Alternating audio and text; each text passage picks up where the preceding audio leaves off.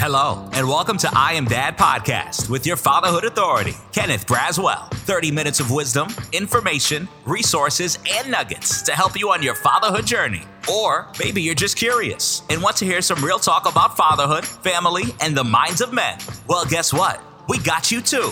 Sit back, grab your pad and pen, and maybe even bring a little something to sip on. Enjoy 30 straight minutes of fatherhood, family, and fun with the Fatherhood Authority. Kenneth Braswell. Welcome to I Am Dad podcast. I'm your host, Kenneth Braswell. Thank you again for joining us um, as we continue to have um, such special guests and talking about um, fatherhood as it relates to either doing the work of responsible fatherhood, talking to great dads, talking to people who are inspired by their dads, talking to folks who are inspired by being dads, you know, all wherever there is a fatherhood theme and anything that I see, um, I believe it's a subject of um, necessity for I Am Dad podcast. And today's conversation is no different from that. My three guests today is um, Bweela Steptoe. Um, she is a literacy advocate and workshop presenter. Her mission is to educate and share the legacy of her father, John Lewis Steptoe, the award winning children books author and illustrator with the world. And we're going to talk about a book that he wrote and an exciting project around that book. I also have Taryn Janelle um, is a multidisciplinary and creative who works in the intersections of art, education, and business. Over 30 years in the theater, she has won hats as a director, actor, choreographer, producer, and arts director. And then I have Laurel Ross, who is here in Atlanta. He's a musician, born in Camden, New Jersey, um, the suburbs of New York, as, as, as we like to say. Um, he traveled to Atlanta to study music at Morehouse College with a concentration in vocal performance. And you can see all of their complete bios on our website where the podcast will be hosted. How's everyone doing? Great. Wonderful. Great. Wonderful. Wonderful. So here's how I start all of my um, podcasts before we even get into the subject matter. And I'd like um, and I want Taryn, you to go first, and then Laurel, and then you, Bweela, because we're going to go into a conversation after you ask this question. But I ask everybody on the show that comes to this show, what's your daddy story? Okay.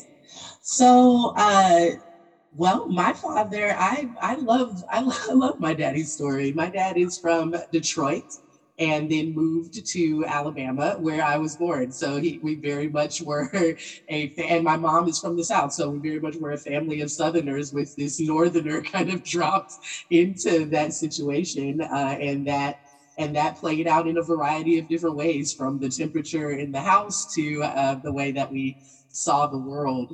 Um, but what it also did is really infused him uh, because he his his own mother was a musician um, and worked with Motown artists um, and toured with Motown. So he had a love of music uh, and a love of all things arts. And even though he grew up to be uh, an engineer, and and I am from an engineering town in Alabama, and that's both my parents were engineers. Um, he was a cre- he is a creative. Um, we grew up singing karaoke together, and I learned how to harmonize with my dad. Um, I I have a love of music because of my father. So, so the first thing I did, uh, even in this project, I, he's heard he's heard all the music already. fact, um, because because I value uh, his opinion very much. You know the the the father daughter relationship. You know, life is what it is, and and you know it has ebbs and flows, um, and the complications and challenges and joys and loves. Um, but but music has always been the thing that has brought us together, um, and so we we still have that connection just today. I was just speaking to him this morning. I love him very much. Nice, thank you for that story, Laurel. Uh, well, for me, um, I'm one of eight. Huge family, huge, huge, huge, huge family. And my father is by no stretch a musician but he knows good music. He knows good music, and um, he kind of helped incorporate in me um, to really, really my love for music, and um, even further than that, with me being one of eight, you can imagine with us doing music, we were a band, we were a choir, and all of that, and a lot of it came from my father's uh, just uh, playing good music, and then from there uh, I kind of took it upon myself. Oh, I hear this. I like this. Hey, you sing this, or you play this, and I'll play this. And then from there, you know, um, it really kind of helped put me on my path of being a musician overall, as a composer, as a vocalist, um, as a pianist overall. So he he played uh, through his good taste in music he played a good role in my development, or at least inspired me to pursue, pursue music full time. Nice. Bweela, my homie, talk to me about father story. Oh gosh, I have so many father stories. Um, well, I will. I'll give the the I guess the the the snippet. I'll give one father story. Well, basically, my father and I have definitely had a love hate relationship. Um, I, I, I love my father very much, and I know he loves me very much, uh, and and that's clear because um, I'm in me as well as my brother are in a lot of his books, um, but particularly I am in Mufaro's, and I'll tell you uh, I'll tell you yeah I'll tell you a story about that. Um, so what uh, when he was I, like after he did Mufaro's, and you know I was when he did Mufaro's, I was 12 years old. So a lot of the images, most of the image are, images are from me being 12 years old.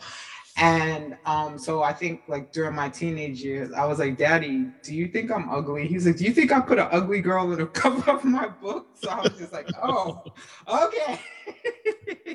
so I was like, Okay, thank you. So that's the type of relationship we had. We had a very like down to earth relationship. My father is this like I could talk to him like a friend. A lot of times people thought he was my boyfriend. I was like, ill, no, he's my father. Um, he and and and you know he we were always joking and you know laughing and playing with each other. And he taught me a lot of stuff. And he he the one thing that he taught me that he probably be like laughing right now at me because I'm actually admitting that you know I actually learned something from him is that you know, like you have whatever you want to do in life, you have to like it. You have to get up. Like he always said to me, whatever you do, make sure you want to get up and do it. Like make sure you want to get up every day and do this thing because this is something you are going to be doing. And definitely he loved what he did. He loved creating books. He loved creating stories. He loved telling stories. He loved sharing stories. He loved art he loved art. He did not know how to draw. When he first started drawing, he had no idea. He had he didn't know how to draw at all. Mm-hmm. And I thought growing up with my father and my brother and my mother, they all went to art and design.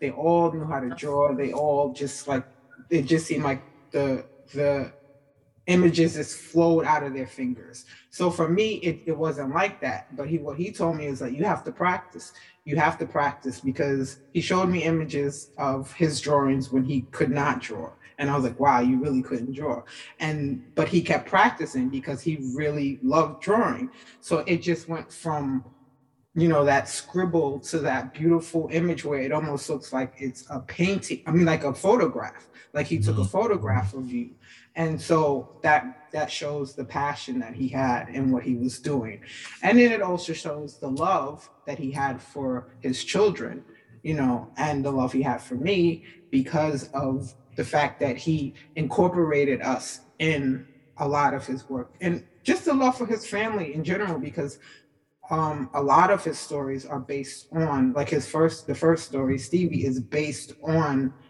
um, his mother my grandmother taking care of other children. So most of the stories that my father wrote had family because the family was important to him. Yeah, I believe in the echoes of the father. Um, I'm actually writing a book now um, entitled that Echoes of the Father.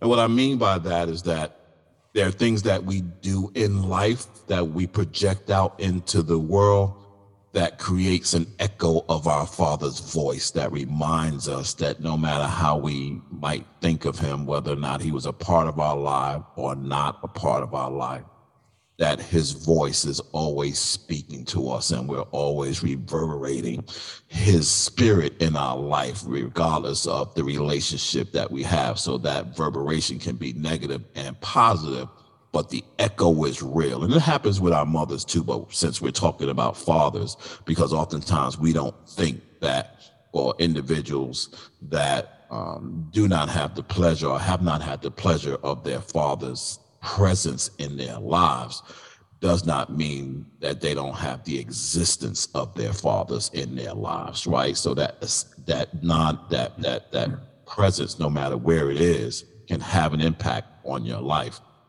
which is why I love talking to folks who are in the creative space who are doing things around specifically fatherhood because we don't typically in my work get a chance to um, talk about and have great stories, which is why I make everyone start off with the sto- their daddy story. And all the daddy stories are different. Sometimes they're beautiful, like these three sometimes like in a conversation I had not too long ago, um, I cried the entire interview because it was that kind of echo that was echoing in this person's life.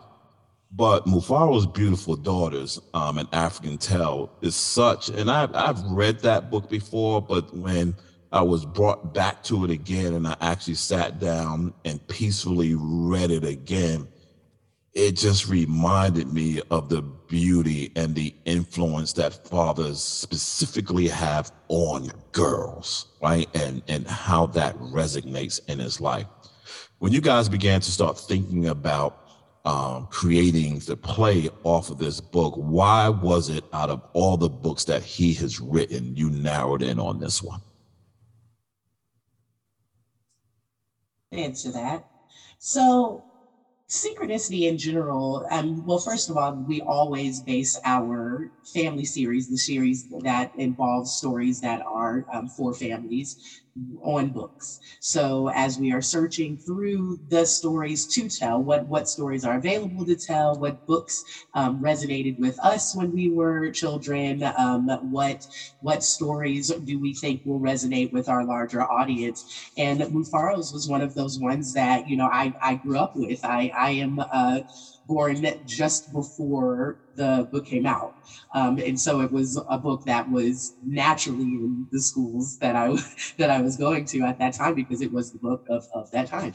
Um, so I remembered it. And when we saw that it was a title that that that could be, you know, used, it was very much a let's let's find this, let's see, you know, what is what is this, what is this uh bit of memory coming back. What does this look like? Um, and Bweela is uh, really easy to find. it's very reachable, approachable. Um, so when our producer, as, as the producer Synchronicity, was able to reach out to her, she was just so uh, loving and giving and, and willing to kind of share uh, that story with us. So it was really a, just a process of, hey, I remember this thing. I love this thing. Um, is this even possible to to move forward with? And with Wheel on board and and as as much care as she has given to this particular um, story, but you know John's legacy in in altogether, um, they re- it was really just kind of kismet. It, it all the pieces fit together. Mm. Bweela, do you would you describe yourself as a daddy's girl? Definitely am a daddy's girl. I mean, my father talked to me about everything. I mean, and, and it's funny because I talked to him about things that like he would bring up things to me that my mother was never talked to me about. So I definitely um definitely yes. Well, and also I'm his only daughter, so I don't know if that matters too. But I am his only daughter, and I'm I'm his the firstborn, and I and I I I got to you know like I said we we some I think we bumped heads so much. I just found out that my moon rising, I think, is the same sign as his. So I think that that's probably why we bumped heads a lot. But at the same token, it was like we still got along really, really well, and I was still able to talk to him about a lot of things that I couldn't talk to him with, about my with my mother about. And um, he he was he was the one that talked to me about sex. He's the one that talked to me about birth control. He's the one that talked to me about boys. He's the one that talked to me about wearing makeup. So it's like, you know, I I definitely can say I'm a daddy's girl, and I I know that when I was born, I got to uh, I got to go to um, Miss, Miss, uh, Mississippi University, and they have the letter that he sent um, one of his teachers when I was born, and it, it, was just like it was so exciting, and just it was just it, it, felt really good to like just to read the letter and to see how excited he was about becoming a father and about you know me being his daughter, and and just the fact that the you know the next book he did you know he did it de- dedicated to me which was uptown because that was the same year i was born so it's just like you know with with all the the love hate, it's it it was definitely clear how much he really loved me. They often say that in the arts, when you um, use New York City as the backdrop, that New York City comes in as a character, even though it's not a character. Like whatever you see filmed in New York City, New York City should have a credit as being a character because it brings its own personality to the space. Unlike any other city in the world, New York City brings a character to the space. Being that you guys were born and raised in Brooklyn, Brooklyn also brings a very different character to the space when it comes to work. And as I was reading the book, um, Bweela, I was looking at it knowing that the backdrop of the book was Africa but the backdrop of that book could have been Brooklyn had the same sentiment. Like it was in there.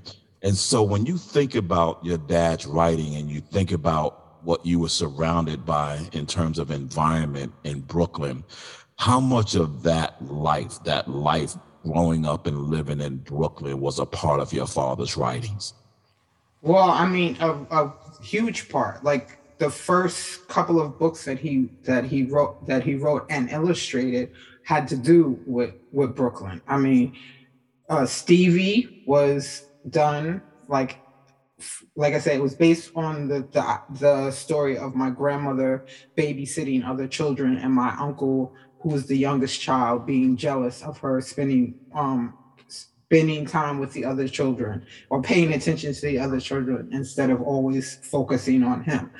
Um, if you if you see in the story, there's a like there's a part where the kids are playing outside and it says 848 and that's and that's where we live 840 and 848 monroe street so it's like that's that um in uptown it it talks about it talks about uptown but it also and it talks about you know brooklyn but it, it and it talks about just uh black people in general and how they perceive um their situation and what they were going through at the time um train ride definitely Brooklyn because it, it starts off in Brooklyn at the train station, Gates Avenue, and they all hop the train. like they go over the gate, which you know, which was closed is closed off now, as far as I know. But it's it, it's closed off, and they they snuck on the train that way. Got on the J train, and went. If you know anything about Brooklyn and the J train, the first stop in Manhattan is Essex Street. So then there's a scene there in the book with S. It says Essex Street on it, and and the kids are you know sitting on a bench waiting for the train to go back home. So, um, Brooklyn is definitely in my father. you know, mm-hmm. we can't get out of it. And what I remember the, the the image that it said, it said, be it ever so dangerous, there's no place like home. So even though everybody thinks how at that time Bed-Stuy was dangerous, right? So, but it was still, it's still his home. He's, you know, like he would say, he would talk about like you know, he would go off to these speeches and award ceremonies, and when he come back, he's just back in the hood with the regular, you know, with the guys. It's like they don't look at him as this big, great, famous author or illustrator. He's just, you know, he's just another brother hanging out with them. Mm. Laurel, every great movie that has come out of Brooklyn comes out with a strong soundtrack. Brooklyn, mm. Do the Right Thing, Notorious, all of those were specifically filmed in Bedford Stuyvesant. And all mm. of them have extremely strong soundtracks. Oh, I don't want to put pressure on you, bro, but what is the soundtrack to Mufaro's Beautiful Daughters? And talk to me about what inspired you to create the songs that you guys created for the play. Absolutely. Well, first off, uh, the music, um, the music from Mufaro's Beautiful Daughter, the musical that we wrote, was not just me, but uh, Taryn and I both. So uh, we collaborated in a pretty unique way where initially it started off uh, where she was responsible for the lyrics of the music, uh, lyrics of the song, and I was responsible for the music and the composition. But it kind of uh, morphed into something where we collaborated in a really beautiful way. Um, and going into it, uh, Beautiful Daughter uh, was a story that was in my house growing up. And so I also was familiar with it. And so I, uh, I wanted to approach this, transforming this story to a musical in a way that is true to the essence of the story, uh, by way of the narrative, by way of the setting, and uh, things like that. And it did, but also blend that into the world of theater um, so that I can blend the two worlds into a way that is palatable, palatable for all those who listen to it and see it. Uh, and so, with that, a lot of the rhythms and a lot of the instrumentation that is used is a lot of acoustic sounds, um, a lot of African drums and things of that nature. Um, and interesting, our first session, Taryn and I, our first session together, I went and I looked up some sayings and some some uh, proverbs from Zimbabwe. Uh, and one of them, one of them, the very first one that uh, we came across was one that said, uh, "If you can walk, you can dance, and if you mm-hmm. can talk, you can sing." Beautiful proverb, and from, it was from there, and translating that um, into uh, Shona, the language of Shona, which is one of the languages in Zimbabwe. It was from that the melody and the music kind of just birthed from there in such an honest way um, that from there it really just catapulted and uh, shot the rest of the music that we did into where it where it came into what I believe to be a really really beautiful sound overall. Not just music, but something that elevates the entire story and this particular field of musical theater. Uh, that is uh, one true to the story and the setting of the story, but also puts it in a world uh, that makes it uh, beautiful and understanding the story understandable for all who come to see it. Well, you know, the storyline of the book where you have two daughters taking different paths is just a beautiful mm-hmm. story in and of itself, right? Particularly oh, a dad yeah. involved. Um, Taryn, when you look at you know the choreography and the music that you and Laurel was putting together, um, did you give thought to the fact that this was a story um, that could really be empowering to girls? Oh, most definitely. Um, well, the theme or the uh, the mission of synchronicity is to uplift the voices of women and girls. So definitely seeing the power that these young ladies have, uh, it just from the, the book that that John wrote um, is the the main reason why you know we we ended up choosing this this story at this time, right? Like it, it is part of our mission. But um, myself, I am a mother of two daughters, so I I am uh, I am keenly aware of the of the dynamics that can come out of, out of that um, and and so i love i love the fact that despite despite the, the very different points of view that these ladies have um, Faro never lets them stray too far away from one another. Um, Nyasha, Nyasha is, is very much keeps them tied together. Like they're always tied together, even at the very end. You know, it didn't turn out the way Manyara thought, um, but they still ended up together at the end, and, and I love that. Um, even even if it wasn't the way that they envisioned at the beginning, it's beautiful. Mm-hmm. Bweela, in your journey um, in your own life, did you ever think or give thought to that your life would be surrounded by continuing to keep alive and uplift the work of your dad?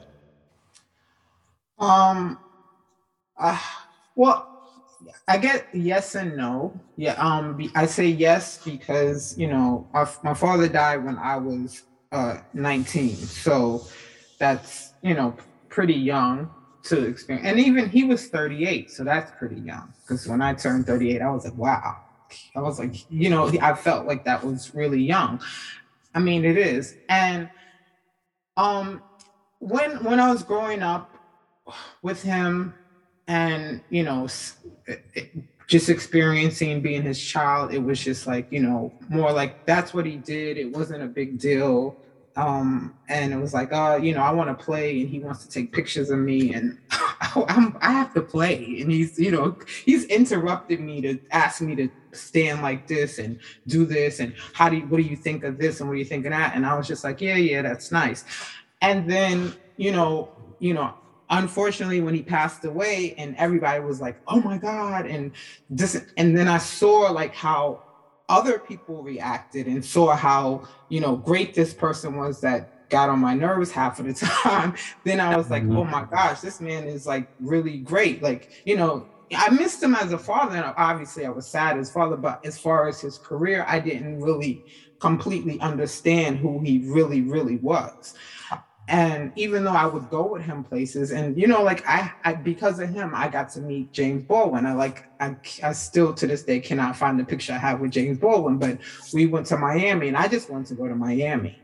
but there was, you know, but James Baldwin was there, so I got to do to meet him, and so like with all these experiences that I've had, it made me and then a lot of them have been after he passed away just finding out more about him and doing research and having the honor to have you know to to still keep his legacy alive i started reali- realizing how important he was. Like just even going on facebook and having everyone say wow it was it's so great to have a book to have someone on the book that looks like me, that looks like me, that looks like me, that looks like me. And it, and at the same time, it's funny because I'm like thinking, you know, as a teenager, I don't look so great, but everybody else is like, this woman is, you know, this kid, this girl is beautiful. And I'm like, oh, okay. So I like, even for my father, I wish he would have seen this. Like, I wish he could be absorbing this. So I feel like I have to absorb this stuff and I have to keep it alive because he planted the seed and I have to just keep it going. So I definitely feel uh, as the older I get, the more mature I get. Being a mother, I have twins, and I think that's funny too that I have twins.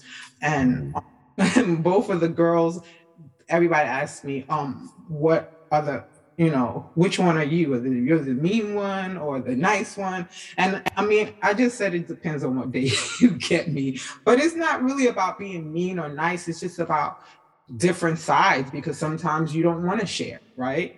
You don't want to share. And and then sometimes you want to share. So it's just like I and I I never asked him why he used me twice.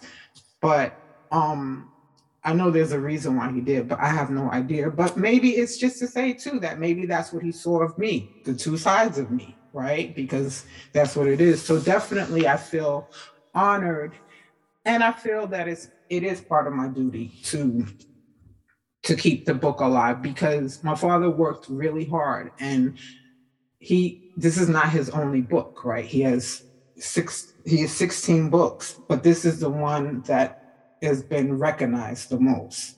And it's it's kind of bittersweet because it took him all this time to get this book, and then he finally gets this book, and then like two years later he passes away. So he didn't even really get the full.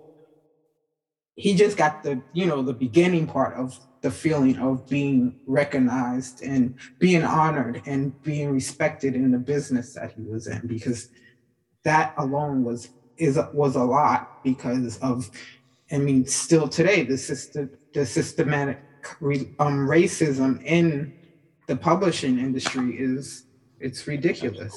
Mm-hmm. Yeah. yeah, you're talking to someone who has written four children's books. My own book, I just finished a graphic novel not too long ago.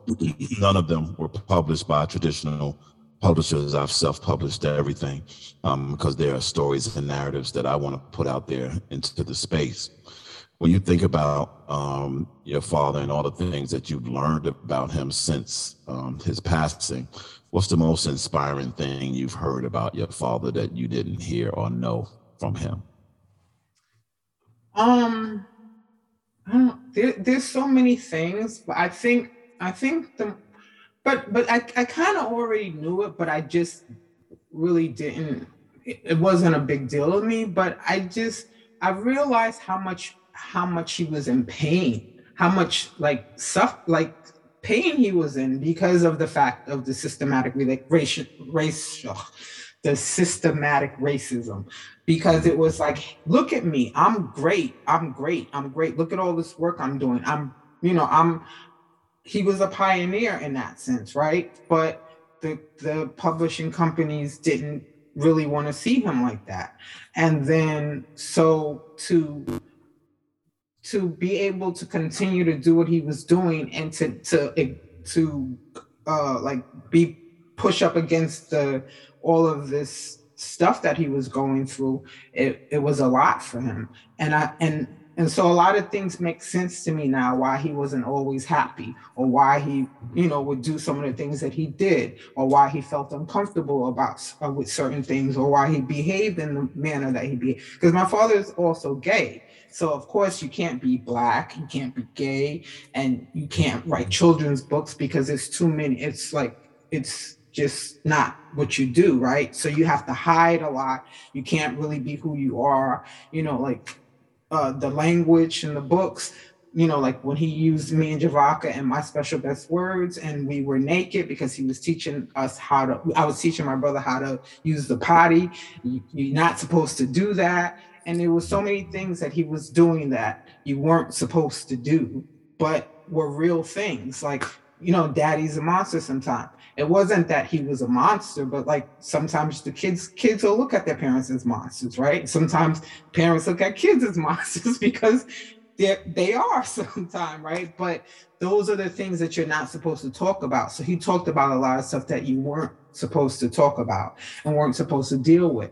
So i've I realized how much he really went through in his life um, being an artist and being a children's book illustrator.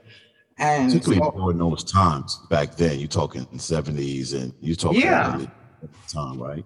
Right. Yeah, I'm talking about the the 70s, the 80s, and then also when he started, he was 16, right?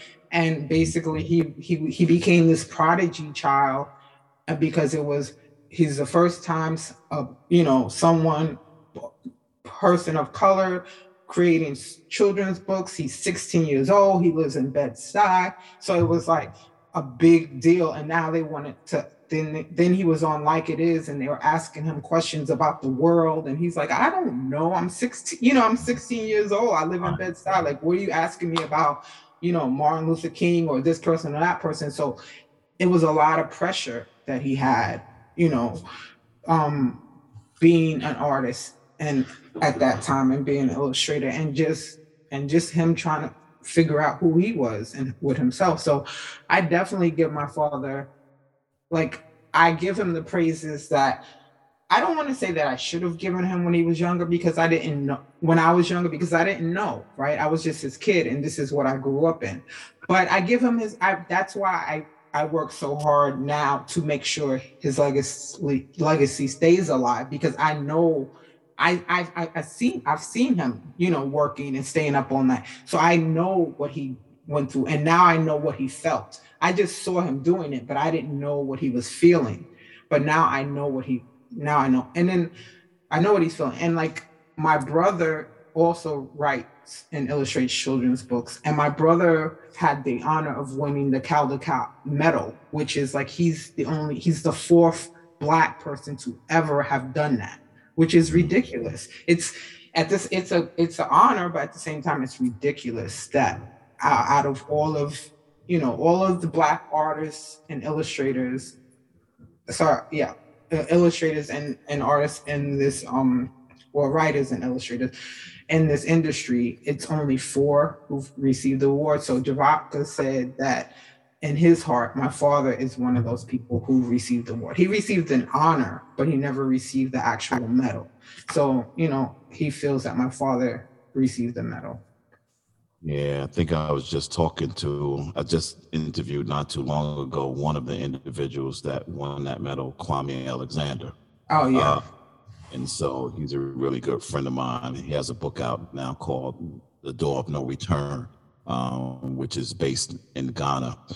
Um, Taryn and Laurel, when you hear Bweela talk about the importance of her father, the inspiration and the weight of his accomplishments in doing that work, given who he was, his status, and where he was in this world, and the societal narrative. Um, what kind of weight does it put on the two of you to ensure that this story is lifted in a way that would truly honor what it was he was trying to accomplish and the messages he was trying to get out there and the work that Bweela is trying to advance? Well, I don't I don't know about Rel, but I don't know that I I don't know that I um translated into weight. It's just a, a sense of pride and honor, and um, and we are so incredibly grateful that we were given the opportunity to to do this, and and it, it's so important.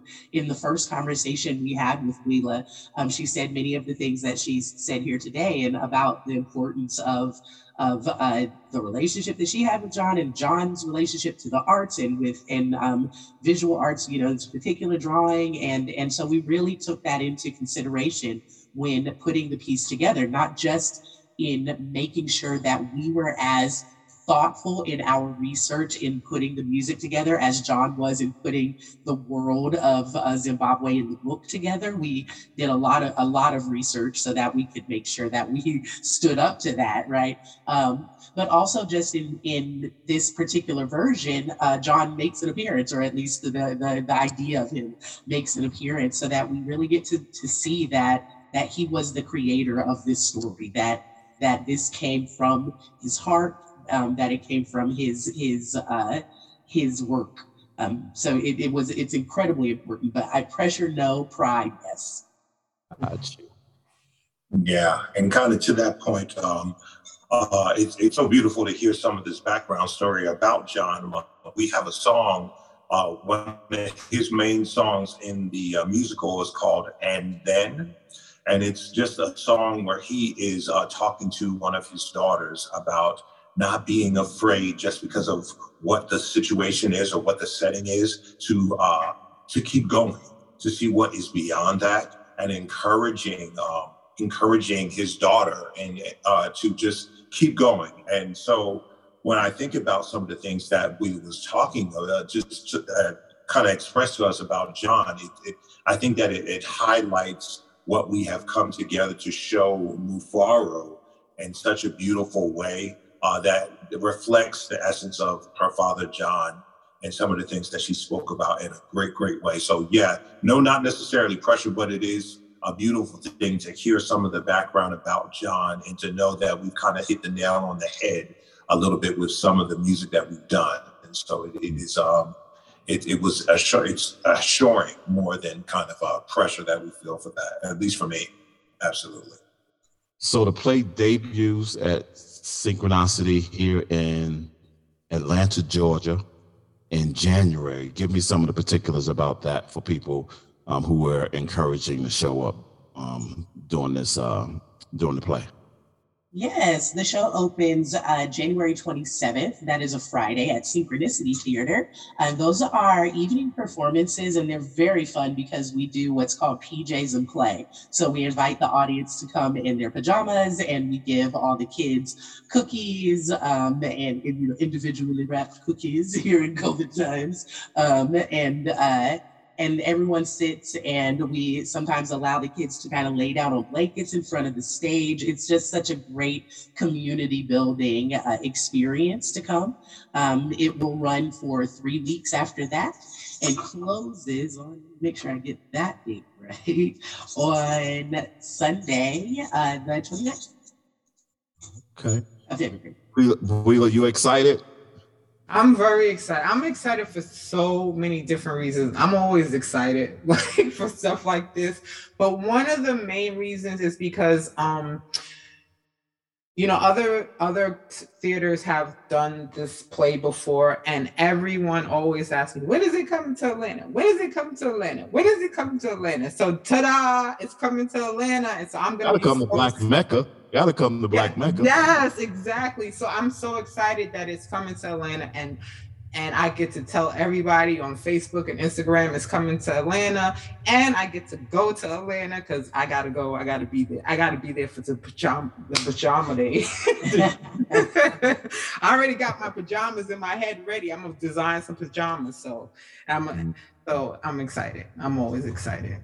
I actually was thinking because one of the nights is our nights, and we're bringing our dads and their kids out um, for one of the nights that we're going to be doing attached to our program, um, Real Dads Read, where we're giving all our dads and all of our kids copies of the book. And I think we're going to have a panel discussion um, afterwards. But I'm also thinking, Bweela, man, that should be y'all. I got to think about doing a Brooklyn night. Y'all got to think about just you know getting all Brooklyn nights in that in in in the place um, to really celebrate um, John. I'm, I'm, sure you could fill that place up with people from Brooklyn and Atlanta. Um, yes, so, definitely. Right, that would be something else. If yes, you decide to do it, let me know. I mean, I'll help promote it. I'll help push okay. that out. All right, let's do it. Then. we could do it. And also, I, I would love. I I have no problem signing the books for everybody. Like the books that you're giving away, I have no problem signing them because I, you know, I think that's important and it's fun. So, mm, if, so if we could work it out, I would. I, I don't mind signing the books. Well, it's awesome. Um, the story is awesome. I love the relationship and the stories you told about your dad. I'm so proud of you, and I'm sure he is smiling on you, um, watching you carry his work and whatever pain he had in the midst of doing what he was doing. It's gone now. Yeah, um, it, it's Mark. Um, it is live, it's breathing, it's moving, and it's impacting. So I honor you for doing that work. It's it's just an honorable work when children honor their parents with their life. And so um, to Taryn and Laurel, the two of you as well, I'm sure you have done great jobs, you know, with this way. I can't wait, you know, to see it and to help elevate it and move it. What's your aspirations for it, um, Bweela, around the world? Africa. When's the Africa debut? When we going? Yes, when we going? Exactly. Exactly. Into we're going to Zimbabwe first. That's the first stop. But yeah, definitely. I mean, I I I I, I want it to be on Broadway. I wanted to be on Broadway. I mean, I've had people say that it's like better than Lion King. So let's do it. And then plus it's not Disney, right? It's it's not. So it's us. It's, so I think it's better. So definitely Broadway worldwide tour Africa. We started in Zimbabwe and take it all the way around. So I Pharaoh versus Mustap Mufasa. That's a, yes. that's, that's, that's a interesting. Mufasa yes. versus Yes. okay. Yeah, okay. I'm, like, seeing, I'm seeing that in the lights. I'm seeing. I'm. I'm seeing that come together. Yes. I mean, come on, Disney. We know who Disney is, right? So come on. So we we got to do better than that. So, Absolutely. Listen, we got to find a way to get to Tyler Perry. Got to get him out there for one of these nights. This is would be something um, that he can make that happen. Yes, he exactly. Can make that happen with a phone call easily. Yeah. So we're gonna I'm gonna put a prayer on top of that and and, okay. and breathe that to life. You know that. I'll, bring, I'll do my Kundalini and my Reiki. So okay, we're gonna get them.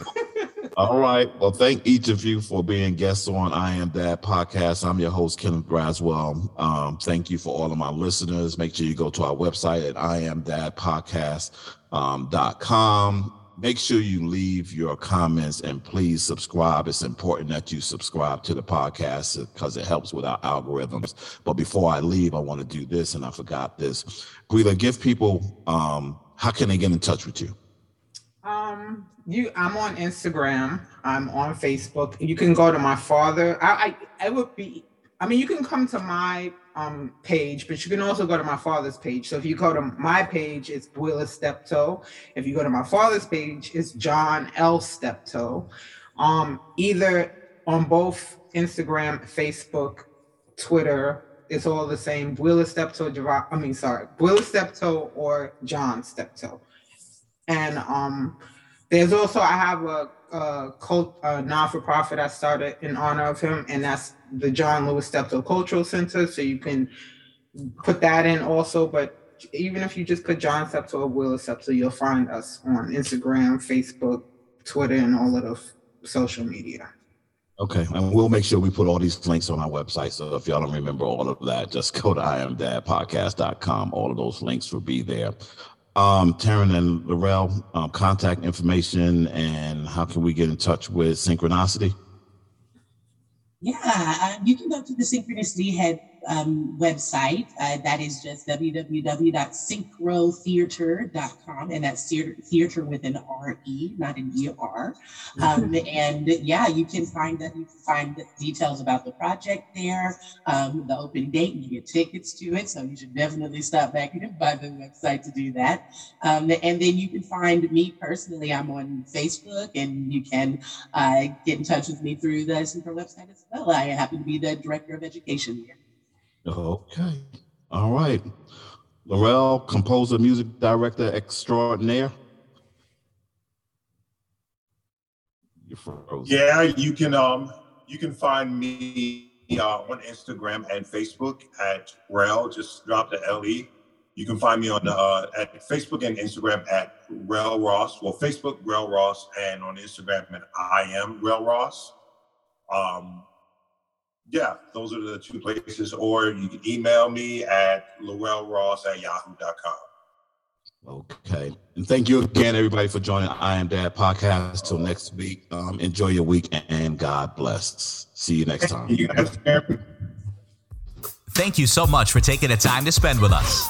You've been listening to I Am Dad podcast.